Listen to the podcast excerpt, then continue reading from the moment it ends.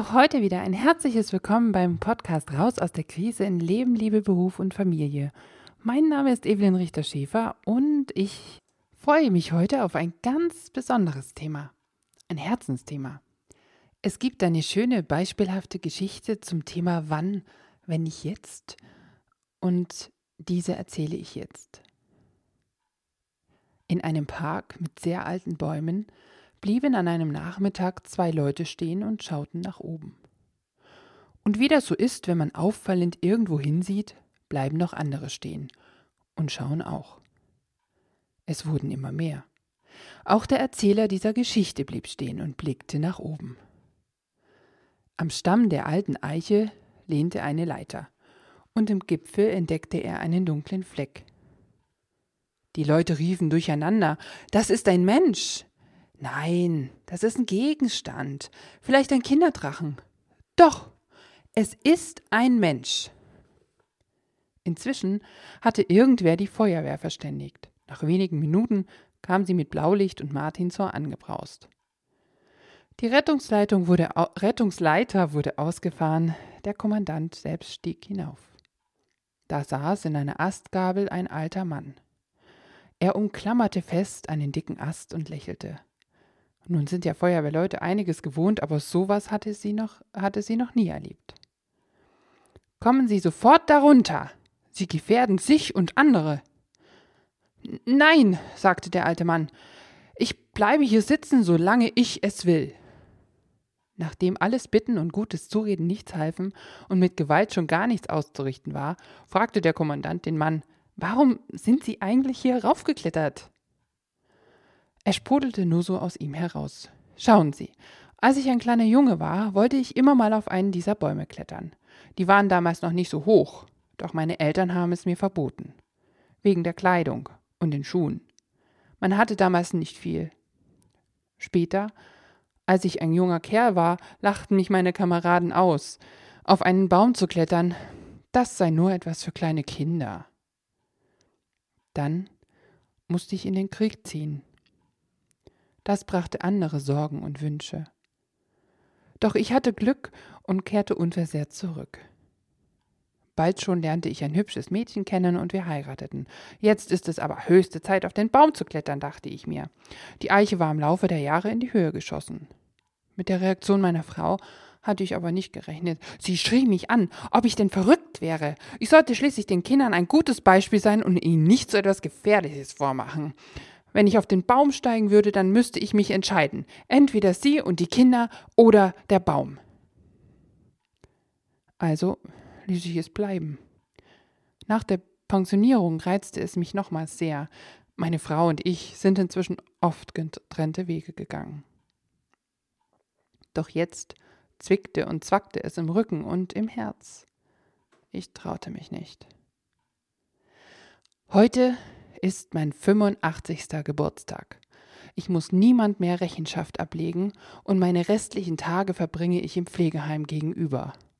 Alle Tage sehe ich von meinem Fenster aus die Bäume. Heute Morgen dachte ich, jetzt oder nie.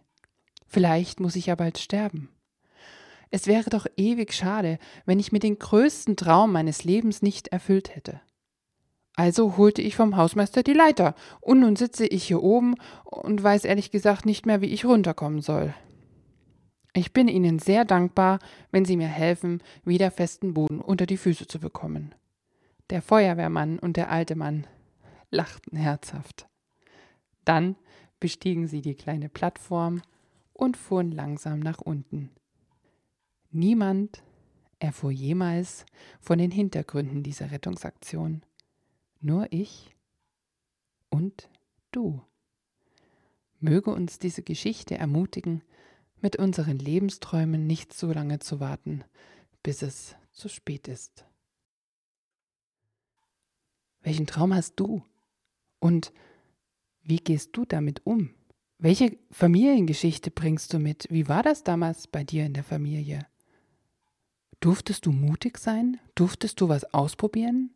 War es erlaubt, Wünsche umzusetzen? Was hast du bei deinen Eltern erlebt und bei deinen Großeltern? War Vorsicht geboten oder durfte auch mal was gewagt werden? Musste man gesellschaftlich anerkannt leben oder frei sein, wie man möchte? Wie du möchtest. Durftest du dich dreckig machen beim Versuch, auf deinen Lieblingsbaum zu klettern? Oder war es wichtiger, dass die Schuhe glänzen und nach außen gut aussehen? Durftest du überhaupt da sein mit deinen Wünschen und Ideen und spinnerten Dingen in deinem Kopf, in deiner Kindheit, wie Kinder eben so sind? Oder war das eher lästig oder ein Störfaktor? Oder war es vielleicht wichtiger, dass man gut dasteht und die Nachbarn nicht komisch über einen reden? Und was hast du dann gemacht? Wo hast du deine Wünsche und Träume und Ideen hingepackt? Wo hast du sie in Sicherheit gebracht? Das alles prägt uns unbewusst viel stärker, als es uns häufig so mit unserem Verstand oder vielleicht sogar mit unserem Herzen klar ist. Und so kommt es, dass Menschen ihre innigsten Wünsche und ihre Träume, die sie haben, in eine Kiste packen und ganz, ganz tief unten verstauen. Und sie wissen zwar, dass sie da ist, aber sie holen ihre Träume nicht raus. Das ist doch schade, weil es könnte auch sein, dass man dass du und ich mit 85 nicht mehr die Gelegenheit haben, doch noch die Hausmeisterleiter zu klauen und auf den Baum zu klettern, auf den wir schon unser ganzes Leben lang klettern wollten. Als ich mich selbstständig gemacht habe, beziehungsweise schon eine ganze Weile davor, als ich mich selbstständig gemacht habe, beziehungsweise die Entscheidung getroffen hatte, da ging alles ganz leicht. Aber die Jahre davor, die waren alles andere als leicht. Zum einen hieß ein Vorbild und eine Prägung, du musst das besonders gut machen. Ja? Also Wirkung nach außen war in meiner Familie ganz, ganz wichtig. Ganz wichtig. Das muss perfekt sein. Ja, da darf nichts dran, dran, dran zu rütteln sein. Das muss groß sein. Das muss erfolgreich sein. Das muss besonders erfolgreich sein. Wie stehen wir denn sonst da und was sollen denn, was sollen denn die Leute bloß reden und so. Und auf der anderen Seite war da aber auch so eine ganz große Angst vor dem Scheitern. Allein schon dadurch, dass sozusagen die Hürde so hoch gesetzt war, aber auch, weil ich meine Eltern auch im Scheitern erlebt habe. Und irgendwie hatte ich meine größte Hürde damit, wirklich erfolgreich sein zu dürfen, weil dann würde ich es ja anders machen als meine Eltern. Und damit auch mit unserer Familiengeschichte brechen. Da waren also ganz, ganz viele Ängste in mir drin, als ich so langsam, langsam, langsam meine Truhe hob und dachte, oh, das wäre schön. Wenn du deine eigenen Ideen umsetzen könntest und die endlich heben könntest, das wäre so schön. Aber ich habe Angst. Und dann plumpste sie wieder runter auf den Boden, so wie im Meer. Ganz, ganz weit runter auf den Boden. Und trotzdem blieb ich dran. Und trotzdem blieb ich dran und tauchte immer wieder ab, hinunter zu meiner Truhe, schaute mir diesen wunderbaren Wunsch an, und je öfter ich runtertauchte, desto mehr gewöhnte ich mich auch daran. Und desto mehr gewöhnte ich mich auch an meine Ängste und meine ganzen inneren Hindernisse und sagte, ah, okay, ihr seid da, ja, schön, wunderbar. Schön, dass ihr da seid, aber ich bin's auch. Und irgendwie, irgendwie mein Instinkt sagt mir, ich muss da wieder runtertauchen. Ich muss da hin.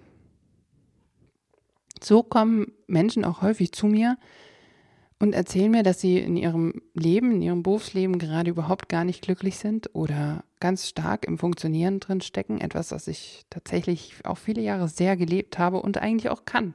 Es ist ja nicht nur was Schlechtes darin, dass man etwas kann und schaffen kann und leisten kann und arbeiten kann und sich bemühen kann.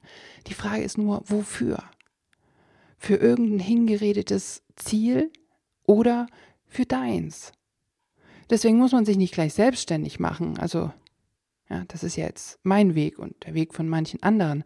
Aber vielleicht gibt es irgendetwas, das du schon immer ausprobieren wolltest und das da unten in dieser Truhe auf deinem Meeresboden liegt und darauf wartet, geöffnet und gehoben zu werden. Und eines, was dabei hilft, ist dein Instinkt. Vielleicht liegen da ja fünf oder zehn Truhen auf dem Boden und du weißt gar nicht so richtig, welche du angehen sollst. Und vor lauter Überlegungen, welche die richtige sein könnte, machst du gar nichts. Oder du weißt ganz genau, nee, die dritte von links, die da hinten, das ist eigentlich das Wesentlichste, was ich total gerne in mein Leben integrieren würde. Egal was es ist, egal was die Leute dazu sagen. Egal, vielleicht auch egal, was auch meine Partnerin oder mein Partner zu mir sagen. Und wie verrückt meine, meine Freunde mich anschauen werden und sagen, spinnst du? Was machst du da für einen Quatsch? Ich finde,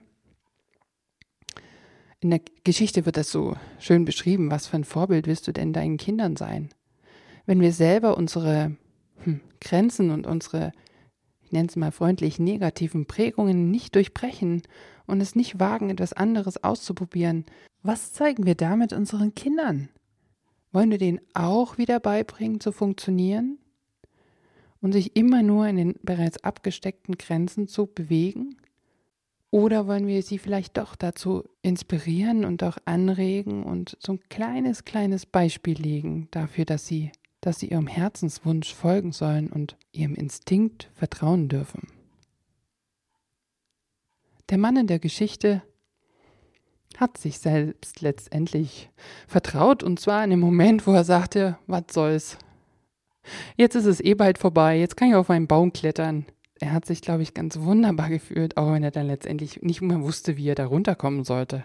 Aber vielleicht findet ihr ja in eurem Umfeld auch Menschen, die, die dann auch mit der Leiter angefahren kommen und euch im Zweifelsfall aus, oh, aus dem Baumwipfel runterholen würden oder euch in irgendeiner Form helfen würden, hochzukommen und auch wieder runter.